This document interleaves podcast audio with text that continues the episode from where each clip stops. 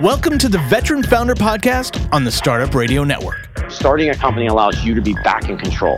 The weekly show that brings together military spouse and veteran founders who are doing remarkable things in the business world. Can't imagine there's anything out there stronger than the bond that military and veteran entrepreneurs have. We'll hear their story, the story of their business, and lessons learned. Joy can override the worries and depression. Here are your hosts, Carmen Nazario and Josh Carter.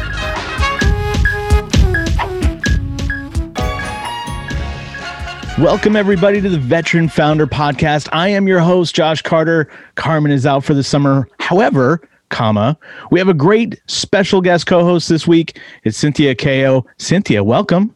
Thank you. Great to be here. I am so excited. You uh, you help out a lot with uh, Operation Code, which uh, you and I help out uh, for for that organization, and you're a founder. We're gonna get you're gonna have your own episode, so we'll spend a lot of time talking about you, and I can't wait to get into that. So I'm I'm thrilled you're here. Thanks. Um, if you are new to the show, welcome. Every week we get to talk to amazing founders who just have one little extra thing on their resume, and that's service to our country. And this week I'm excited because we're talking to somebody that I've known for years. He's well known in the veteran space. Ian Faison, welcome to the show, sir. Hey, what's going on, everybody? Uh, excited to be here. I, dude, I'm thrilled. I mean, you and I've, uh, you know, we've interfaced a lot in different realms and circles. Uh, so, but this is the first time I get to sit down and we get to, you know, really dive in uh, to your story. Yeah, no, it's crazy, right? We've known each other for a while, and uh, and uh, first time doing this uh, with you is is fun. And uh, we do a lot of pod podcasting here, so uh, I I know uh, I, it's exciting to be on the other end of the conversation. Yeah. So I think Cynthia was going to kick us off here. Ian, do you have anything, um, any stories you want to tell us about how you got started at West Point and why you decided to go into the Army? Yeah, so I uh, I don't like uh, boats or planes too much, and so it kind of narrowed it down. Um, I uh, I didn't really know what West Point was. Um, I was a sophomore in high school. My dad uh, made it uh, pretty far in his military career to uh, PFC uh, and uh, never got past that. And so he, um, uh, when when I was young, I didn't really know too much about about the army, but he would tell stories every now and then. And so when I was a sophomore in high school, he um, he was like, "Hey, you should think about uh, you should think about West Point." And my uncle was also in the army, um, who lived in New York. we we flew across the country and went and checked it out, and I thought it sounded uh, pretty interesting. And so the uh, the rest is history.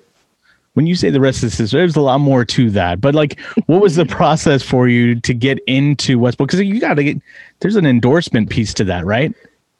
Yeah. So yeah, you have to get nominated. So I actually uh, I was nominated by um, um, by Barbara Lee, um, which um, which was you know a, a, process in and of itself. And so you know, growing up in Oakland, um, it was uh, it was super you know cool to see uh, you know coming from Oakland going to going to West Point. There's not a ton of people that do that, so you know just being nominated and everything was uh, a pretty cool process. Um, and uh, yeah, I kind of had you know growing up, I I was kind of like the the perfect um, candidate for West Point. Like I wasn't, I wasn't like a genius or anything like that. I, I just was, uh, I had good grades. I took a lot of hard classes. Uh, I played football um, and uh, and track and um, a bunch of sports, and I was an Eagle Scout. So you know, it's funny. I uh, I remember I was sitting down with my uh, the my um, the basically the person your admissions rep. Yeah, he was like, if you get your SAT scores up, uh, you're you're probably gonna have a pretty good chance. Um, and so yeah, it was just uh, it was it was fortuitous, and I think probably Eagle Scout stuff helped, and you know playing team sports and all that. So it uh, it worked out. One side note, because I grew up in the East Bay as well. Not to, and this is no way a political endorsement, but I love Barbara Lee. Just so you know, she's such a cool. Yeah, she, well, She's so you cool. know, it's a funny thing. I mean, she's the only person who voted against the war in Afghanistan. So it was a pretty interesting thing. Um, you know, by the Yeah. flash forward to 2011 when I went to Afghanistan, um, you know, it, it's a, uh, it, it was an interesting, you know, time in uh, Sure. America, obviously. And, uh, and so, yeah, I mean, it's, it's fascinating to see how, you know, West Point's pretty unique in the fact that it's so, you have that political element to it. Um, but, uh, but yeah, her office was, uh, was, was a bunch of pros. So worked out. nice, nice. How is it moving from West Coast to East Coast? Yeah, never fun. Uh, I was definitely a, a, uh, a Northern California kid. Um, I didn't love uh, the cold. I didn't love. I had been to New York a bunch. My mom's from Brooklyn, so I'd, I'd been. I go to. I would go to New York every year, so I was pretty familiar. But um, yeah, it's it's just hard. You know, all your friends are going to college, and you know you're going to a military academy, and I don't think I necessarily fit in super well uh, in terms of like you know initially being I, I talk a lot, uh, as evidenced uh, by my profession. Um, so I'm not really good being quiet. I'm not really good standing still. So a lot of the things of uh, I, I got a lot of C's in my uh, military grades when I was at West Point. Um, never, never, uh, never was great at, uh, at at that sort of stuff. But you know, it's funny because like all of the things that um, kind of made me a, a bad private, made me, uh, or, or n- not a bad cadet, but not the not the most disciplined cadet. Um, all made me a great officer because uh, you could really understand, you know, what it's like to be a soldier and try to eliminate a lot of the barriers that your soldiers have, especially if they do, if they have strengths and weaknesses that aren't necessarily like a perfect fit for um, uh, for one thing or another. Like, you know, there's there's no such thing as like kind of the perfect soldier. So I just used a lot of that and as an officer to try to figure out like how can I get the most out of my soldiers. You know, and is is one of those things that I think looking back. Um, was really interesting because in the in the civilian world, uh, you know, you get to choose your team, but in the military, you don't. You just get given your team, and so you really have to focus on getting the most out of them. And you know, as a startup founder, it's like the exact opposite of that. Actually, it's like you can uh, you can really be selective. You can you know hire slow, fire fast. You can do all these different things. So um, it's just a very different kind of skill set of yeah, you you have what you have. And when you were in in, uh, in the army, what was your job? What did you do while you were there? Yes. So um, I uh, I was uh, AG, which is the uh, the Great Adjutant General's Corps, uh, the second branch of the military after infantry, um, and uh, so basically I did human resources, casualty operations. Um, and uh, like strength reporting stuff like that. So I was a battalion S one as a lieutenant. Uh, I was a brigade S one uh, when I went to Afghanistan, and uh, and then I was um, transitioned to uh, assistant brigade S one, and then I was a brigade S, or then I was a battalion S one again in uh, Southern California recruiting battalion. Yeah. And when when you got into out, out and you were deployed, what surprised you about that? What what if anything surprised you? You know what's funny? I mean, uh, there was we were so ready. I mean, our our train up for Second Brigade Fourth ID was was really long. We had just uh, our unit was um, one of the most de- deployed brigades in the army.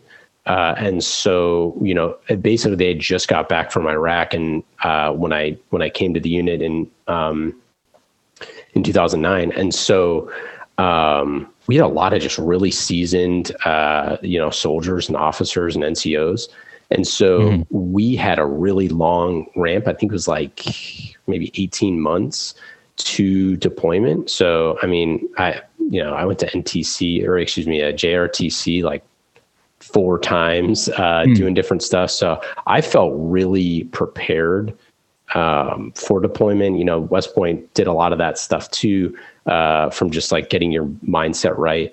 Um, you know, being deployed when you're AG, when you're like a Brigade S1, like I was when I went down range. I mean, it's a really weird job. Uh, I was a lieutenant at the time, it was a major's job. And so for the first couple months, um, I was like kind of way fish out of water, like briefing colonels and generals, stuff like that. So really unique position based off of um, just kind of how things played out. And so, uh, yeah, I, I mean, I was at a, it was a very high level position for someone who, um, you know, I think for my kind of skill set worked really well. You know, I wasn't uh, running around and, and, uh, uh, in convoys and doing stuff like that every day. We were at right. Camp Nathan Smith in the middle in the middle of Kandahar, um, and uh, you know, sitting at the fob, making sure that uh, all of our you know battalions had had the soldiers they need, that ca- casualty operations were running flawlessly. The thing that I would say surprised me the most, I got really good advice when I first got to Afghanistan from one of the folks that we were backfilling um, that said that basically like in our world um, there's a lot of like rubber balls and there's a lot of glass balls and you just have to know which ones are which a rubber ball you can drop and pick it up again but a glass ball you never can and so since i was in charge of casualty operations like there's you know i think the us army does a better job of casualty operations than you know any any military in in history. And uh, the reason why is because we have a really really detailed process to do that. And um, that was one of the things that really struck me of how uh, you just can't get it wrong ever and that was the first time in my life where it's like you had something that was you one you had to be 100% accurate like there was no no mistakes being made no nothing like that and so it's you know obviously the most um, difficult part of uh, of being in the military. And so, uh, you know, to have casualties happen around you, and you have to be have a really professional team to be able to deal with that. So, you know, I think navigating that uh, that really serious, difficult, you know, position that we all deal with, but also keeping your team, um, you know, adding levity, adding humor, you know, being able to have, uh, you know, have your folks work, um, you know, and not not you know just always dealing with you know the most difficult thing is is kind of a tough balance yeah, I was going to say there didn't seem to be much of a buffer zone for you landing and, and adjusting. You know, it's just like you have to quickly uh, adapt and, and rely on your training. And, you know, one of the things you mentioned, humor and adaptability. How did you keep your team cohesive and um, resilient during this time? We had, uh, we were really lucky. We had a lot of really good NCOs. Um, in that I worked with, um, and uh, and a really good warrant officer um, that you know had had been in had been in E seven. So um, we just had really sharp NCOs. Uh, we had like I think like four E fives that were just all really um, really hardworking, but they all didn't take life like too seriously, and so we had a really good crew. Um, but you know we worked at it i mean it's like you know it's long hours you know you're working you're working 14 hour days every day you know you don't get days off um, you know ever. Uh, and uh, you know for me i was working um, additional hours just because i had additional responsibilities and stuff i had to do. So um, you know I, you you had to come up with things. You had to you know we had our fantasy football league and we had you know all sorts of different stuff that we would try to try to do. Um, but uh, you know, we tried to do as much team building stuff as we could and let people, uh, you know, you know, get time. But um, you know, we spent a ton of time in, in preparation to go deploy together, and I think that that just like by the time we got there, we're we were kind of rocking and rolling. I will say though, you know, spending a year with people for every twenty four seven, you know, you you obviously get in fights, you blame people, you you do all sorts of stuff. We had a great uh, case study that I haven't written yet of like night shift versus day shift, and night shift and day shift used to fight all the time, and so we made a rule like you can't ever blame the other shift, and so then we sh- we switched all the people around from night shift and day shift, and then they started blaming the same thing again. I'm like, you can't blame night shift. You used to be on night shift, and so uh, you know we had to, we we tried to like mix it up as much as we could, like get people to to get into grooves. But we also did a bunch of stuff for our soldiers of like getting them back into school, getting them, you know, enrolled in classes, like doing stuff like that so that uh, you know, like I started, uh, you know, trying to write a screenplay, and you know, we spent a ton of time at the gym. I mean, we were we worked out a ton, our group, um, but trying to find like outlets so you don't just go there and um, and and feel like you wasted a year of your life. Uh, and I think that was one of the things that I think helped too is like people were making progress, they were making rank, they were doing that stuff, and we were, you know, we we were at, you know had a huge advantage compared to a lot of our peers who you know didn't have you know internet access all the time. And obviously our profession kind of required that. But for for other folks that were you know way out and cops and fobs didn't have that. So we try to you know spend a lot of time taking care of uh, those folks and getting uh, getting their awards and evaluations everything squared away too yeah, it definitely sounds like when you spend uh, when you spend that much time with people, you either end up hating them and never want to see them again, or you grow that camaraderie and you become like family. Um, so, do you still spend time with uh, some of those folks that you spent, you know, your deployment with? No, so it's funny. I, you know, I we um, we don't have uh, we don't have a, a, text thread or something like that. I should I should revive it and uh, and try to reach back out to everybody. It's hard. Um, I've stayed up with yeah. It's it's really I mean you know life happens, but I, would love to. I mean they're one of my favorite groups of people on earth, so mm-hmm. I should do that. Uh, how long were you in Ian? Uh, so I was in for five. You know, so West Point for four, and then I was in for five. Nice. And you transitioned out uh, in California. Like you, your last command was in, uh, I think Mission Viejo is what you say, and then uh, and then you moved to the San Francisco Bay Area. What was that transition like for you?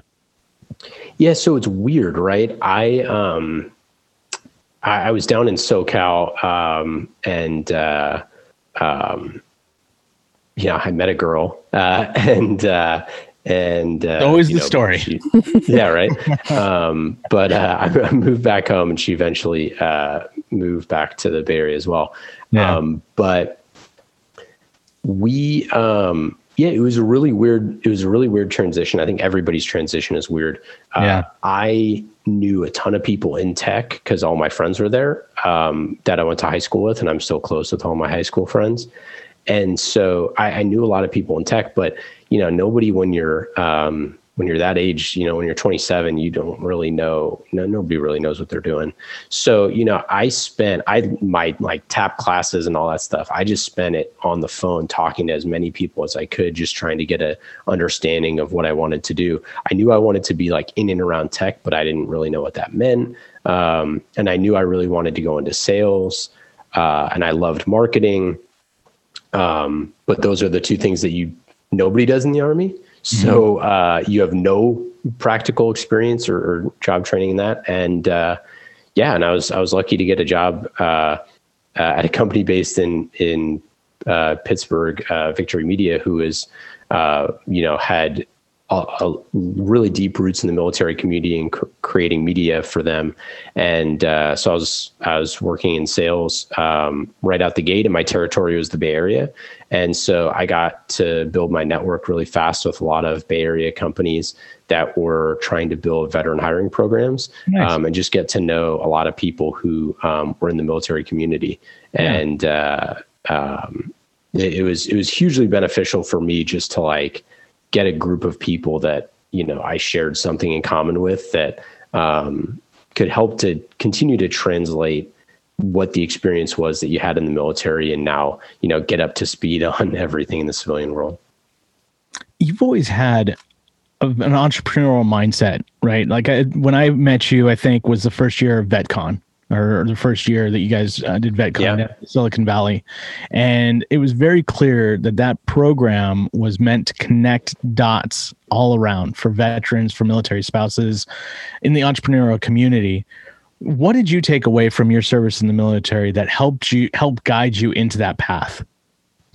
Yeah, you know, I mean, you always hear people talk about how like they were always entrepreneurial and they always like did, you know, stuff like that. I, I did the same thing. I mean, I think um, you know, looking back at, at, my time at West Point, like I started, uh, you know, like a fan fan group for the football team and like fan group for the basketball team, stuff like that. So we could like travel to away games. Like I was always kind of in that sort of community building mindset. Um, it's kind of the same way uh, uh, you know, in in Boy Scouts, you have that same thing. In sports, you do.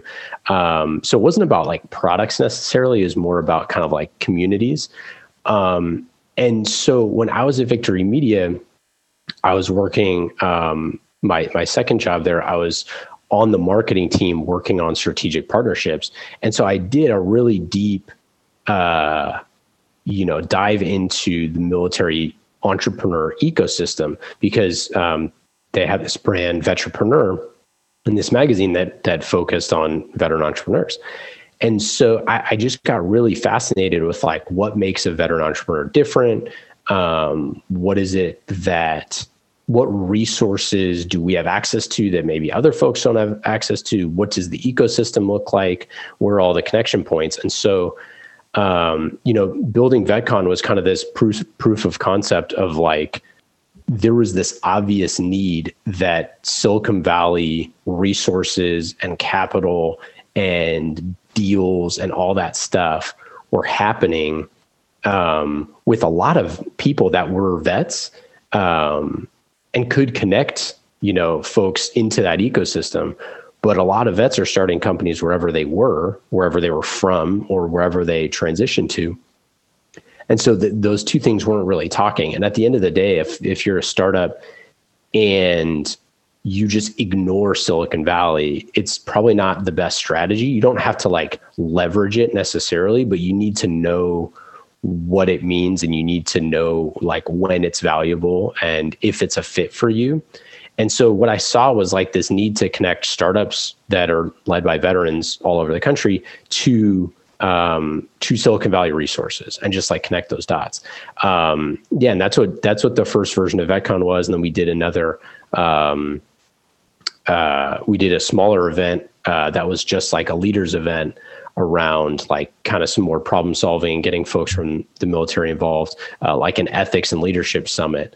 Um, and it just like was super clear to me that there wasn't um, there just wasn't enough connections. I, you know, Josh, you and I talked about this a ton at the time. Mm-hmm. That it's just like it's so difficult to build something, and and it's so lonely. Mm-hmm. and if you have you know battle buddies that are that are doing the same thing um you know you need to do that. And there's great like nodes in the network like brandon shelton of tfx capital and and um, and others that were really trying to like raise up that ecosystem at the same time and so and are doing a great job of that still. And so uh, you know i just saw that it was such an obvious opportunity to try to figure out like how do we do that and then at the end of that whole experience, I had someone, a mentor, say to me, and they're like, hey, you know, at the end of the day, you know, like what the veteran community needs the most is rock star founders and like founders that are successful. And, yep. uh, and that was one of the things that kind of hit me of like, hey, maybe I need to go down that road um, myself. Yeah, I want to talk about the transition into what you're doing at Caspian, but I want to take a quick break. Uh, you've been listening to the Veteran Founder Podcast on the StartupRadioNetwork.com. We're going to take a quick ba- break and we will be right back.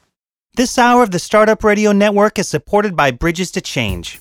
Bridges to Change's mission is to strengthen individuals and families affected by addictions, mental health, poverty, and homelessness. They use their voice and resources to stand up to all forms of discrimination, mass incarceration, barriers to healthcare, and inequitable economic opportunities. Bridges to Change's goal is to empower people to be self sufficient and become members of the community, who in turn offer the same opportunities to help others. They strive to have everyone leaving their organization with stable housing, social support, sustainable employment, education, access to healthcare, family engagement, and goals for the future. To get involved, donate, or to get help, make sure to visit www.bridgestochange.com. Welcome back. We're talking to Ian Faison from Caspian Studios. Uh, we've been talking about the VetCon and transitioning, uh, but uh, so much to cover. Cynthia, I think you wanted to cover a couple things as well. Yeah, there's some things that Ian said that definitely resonated with me, and that is like that transition period. You know, when you right. left the military, you're adjusting um, back to the Bay Area, you're um, trying to figure out your bearings. There's things that you definitely like to do in, in the marketing and media realm, and that's kind of my background too. And connecting people, and it definitely sounds like your passion then and even now is connecting people connecting um, enterprises and connecting resources you know so one of the things i wanted to ask you was at, at what point did it click for you that it wasn't about building a product necessarily but it was about building people Yes. Yeah, so, you know, I, I think that um, one of the things that people, I, I think, overlook when it comes to like the startup entrepreneurship um, is the um, like the uh, the iceberg level you know in-depth discovery of like what you're trying to do right? You do all of this research that nobody ever sees and then they just see you know you launching a company or, or you doing a thing um, as like you know that tip of the iceberg. And so i think you know for me um, a lot of this you know the research that we did uh, for VetCon really just like taught me how to build a community in general, um, how to build a, you know a, ch- a modern media kind of channel um, because ultimately like that's part of what it is. Um, how to build uh, you know that stuff from scratch, and so you know one of the things that I think you you don't necessarily you know know uh, someone once said uh, you know you don't you can't connect the dots until you make all the dots and i think mm-hmm. that's like a pretty common mistake that i see a lot of uh, entrepreneurs you know like myself make is like you're trying to like connect to connect the dots but you just don't have all of the experiences yet necessarily to do that so for me um, I had this experience at Victory Media where we were reaching it was magazine, uh, print, uh, digital, multiple different websites that we manage, multiple different blogs, uh, all of this scale. And I would go to startup founders and like go be like, hey, how can I promote your company? Right? Like, what can I do to help you? Because I have this massive reach. We reach all these people, um, and we could we could help tell your story. We could put your name in print. We could do this stuff. And so I just kind of looked at everything from a, how much I, I have this advantage. How can I help? Right? And so I spent a lot of time just like early in my career, just like connecting other people and trying to make sure like that those things were happening.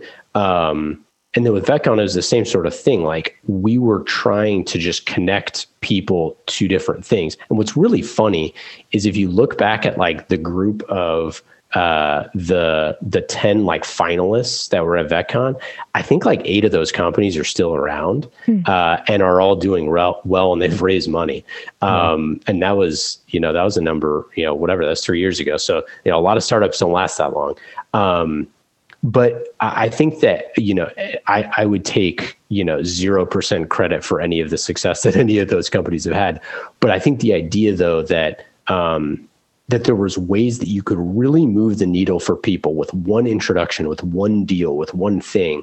Um, and when i became a founder i realized how much i wish i had that community because um, it wasn't there. Like there was nothing there was nothing there uh, for me to be able to like tap into other than the stuff that i had already kind of built myself. And so um, I, you know i immediately went back to a lot of those folks um, to support them and to say like hey now i need a favor. Like can you help me you know get a deal? Can you you know introduce me to this person on your linkedin and stuff like that?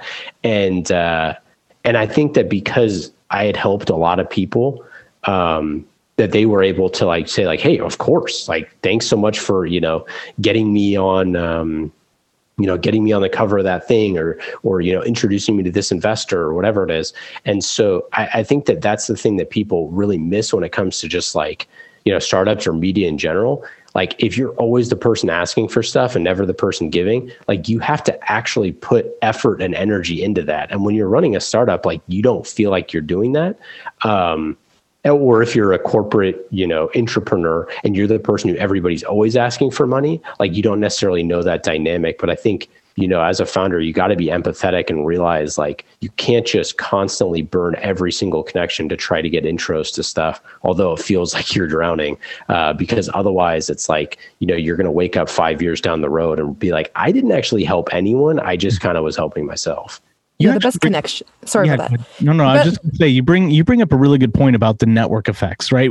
I think you touched on it earlier. When when folks are coming out of the military, they're missing this one key element if they want to be an entrepreneur or if they want to go get a job, and that's they don't have a network, a broad stroke network or robust network to draw from to to make those connections, right? So talk about like how important has that been for you as you're growing your business? Yeah, I mean it's it's the by far the most important thing. I mean, we, you know, at Caspian Studios, like we we have 10 podcasts in production right now. Um, we have I've done probably uh, almost a thousand podcast interviews in the last probably you know 30 months. Um, and like I take it super seriously that when we do an interview, uh, across any of the shows that we create that like this is that person's life story and like we're so we're a steward of a moment in time in, in their life. And like you have to take that stuff really seriously and you have to like you know make sure that um, it finds an audience. You have to make sure that you go above and beyond for your guests or or your customers or whoever and like, I think that I was doing that kind of unconsciously earlier in my career. But I guarantee you that, you know, if you went and talked to, uh, you know, people like you, Josh, I mean, you could tell me like what your opinion of me was when we met. Like, I hope that it was someone that was helpful and engaging and like trying to move, uh, you know, you know, be a rising tide to all the boats. And that's like really what I was trying to do. Um, and, you know, and not just trying to like, you know, get mine in and, you know, whatever that whatever that thing is. And that's just a hard thing to do. It's just like really hard. When you have a number on your head or you're a salesperson or you're an entrepreneur and you have to hit a number it, the easy thing to do is not to uh, or the easy thing to do is just ask people for money all the time. The harder thing to do is is be able to say like i'm you know i'm gonna try to go use my bandwidth to help other people. And i i mean i hope i do a good job of that. I try really hard. Um, but uh, but it's not it's not easy. Yeah, no, I hear you. I think the connection is key, right? And I think the best products or the best ideas are the ones that you use yourself. Um, so I, I'm definitely hearing it's not necessarily like, hey, I'm going to set a goal to help X amount of people so that I can get something out of it. It's just a, a genuine, organic connection that happens. Well, yeah, and relationships take a lot of work. Like that's the other thing is like you have to constantly think about those people. Um, you know, and the best salespeople in the world are the people who, you know, develop the richest relationships. Like it's not about the person. Um, you know, you see often that the best product doesn't win. It's like, yeah, the best customer service, the best customer experience wins, mm-hmm. um, not the best product a lot of times. And the reason for that is like, you know the product is one part of the experience the sales process the marketing process you know how they check in with you how they check up with you like i try to you know keep up and i've done you know admittedly a worse job you know recently in the past you know 10 months i mean you know obviously covid aside uh, it makes everybody a worse networker but you know i've done a way worse job since founding caspian at, at doing that stuff because it's just harder to catch up to people when you're starting something brand new. Um, and so uh, but it, it really does you have to put like be intentional about it um, and it's just really hard yeah definitely um, one thing i ask of every every every host is as an entrepreneur we make a lot of mistakes often we make a lot of them right but what's that one mistake you made in your entrepreneurial journey that you went i am never going to screw that up because it could have easily scuttled everything what do you think that one thing is and again as an entrepreneur, you probably can point out a few, like like I can, like Cynthia can. But what's that one thing that is just a, a life lesson you'll never forget? Yeah, I think um, I think uh, I've you know made a lot, and uh, I think that people um, very often uh, overestimate the power of uh, of certain people's networks or nodes or things like that that like how much when someone says they're going to help you like how much they're really going to carry water for you um, and you know first and foremost to that is investors the biggest inv- the big, biggest mistake um, that uh, you know i've made is like you know in the past even even thinking that raising money was a good idea right um, and this is totally different for a lot of different industries. For me personally, from my experience, um, for us, we were selling a product um, that, you know, the the same effort that we put into selling the product um, was actually easier than closing investors. So it's like why would you go try to do that? why would you go try to get investors to convince them of something that they would never buy themselves when you can just convince people to buy something uh, that they that they would love to buy? Mm-hmm. And so that was a huge mistake. Uh, you know, early on at my last company was just like trying to do that. Um, it just never really, you know, and you, you don't know that at the time because you know, to my original point, it's like you think that getting these investors is going to unlock some network that like you're going to be a part of. And that totally happens for some companies. Right. And for other companies, it really doesn't. Um, and so to like bank on that is really tough. Now, um, you have to have a network and if you don't have anything at all, then like getting investors and getting people that are in your corner that have a literal vested interest in you can be really powerful. Um, but for me, that was one of the things where I was like, you know, you know, getting investors. I'm like, why would I go try to get X amount of dollars when I can close a deal for the same amount and it's easier because people like what we're selling. So you know that that was a pretty big mistake. Yeah, that makes a lot of sense. Uh, Caspian Studios, obviously, you're growing and really, really rapidly. You just mentioned you guys have a lot of podcasts. Uh, where do you see this going in the next five to ten years? Yeah, so um, so basically, Caspian. Um, we are doing something a little different um, than folks would probably think than just by seeing like the word kind of podcast. So what we're doing is podcast as a service specifically for enterprise B2B companies. And so um, basically what we see in the market is a clear need for a, you know, white glove 100% bespoke experience to create something brand new in this world that has a combination of creative, production, uh, publishing, and distribution all in one. And so our customers pay a fixed cost, um, either every month or every quarter or every year, and uh, and they get all of that stuff included. And so I think that that's the reason you know why we've been so successful so quickly. Um, you know, like I said, we have ten shows in production. Our customers are some of the best um, you know technology companies in the world, uh, folks like Slack and Zoom and Box, Okta, uh, Snowflake, who just had the hottest tech IPO ever, um, uh, you know Oracle and on and on. Um, Dell, Intel, you know, a bunch of folks that that are really sharp technology companies. But I think that um, you know, for us, I, I think that what we really have seen is that like to build a great show, something that your customers love, that people love to be a part of, is so hard.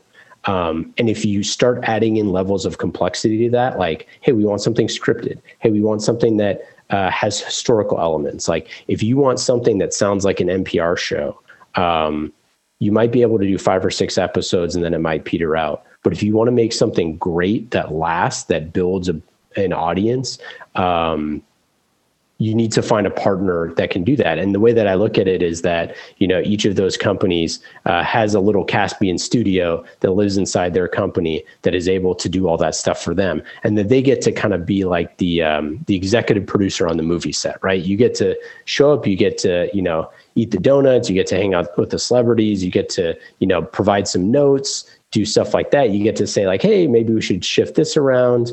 Um, but uh, you don't have to do all the all the dirty work.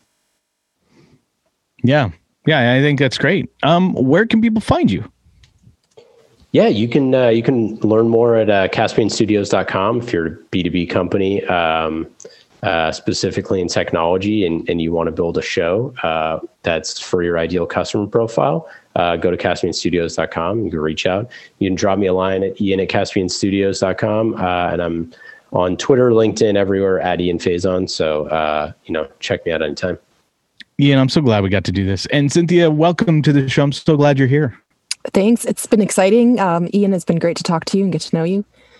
Yeah, awesome chatting with you both. Uh, great questions, and uh, and we'll talk soon.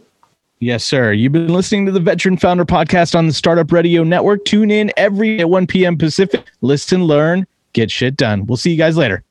You're listening to the Startup Radio Network. Listen, learn, launch. 10% of our gross revenue goes directly to women entrepreneurs in developing countries around the world through Kiva's microfinance program.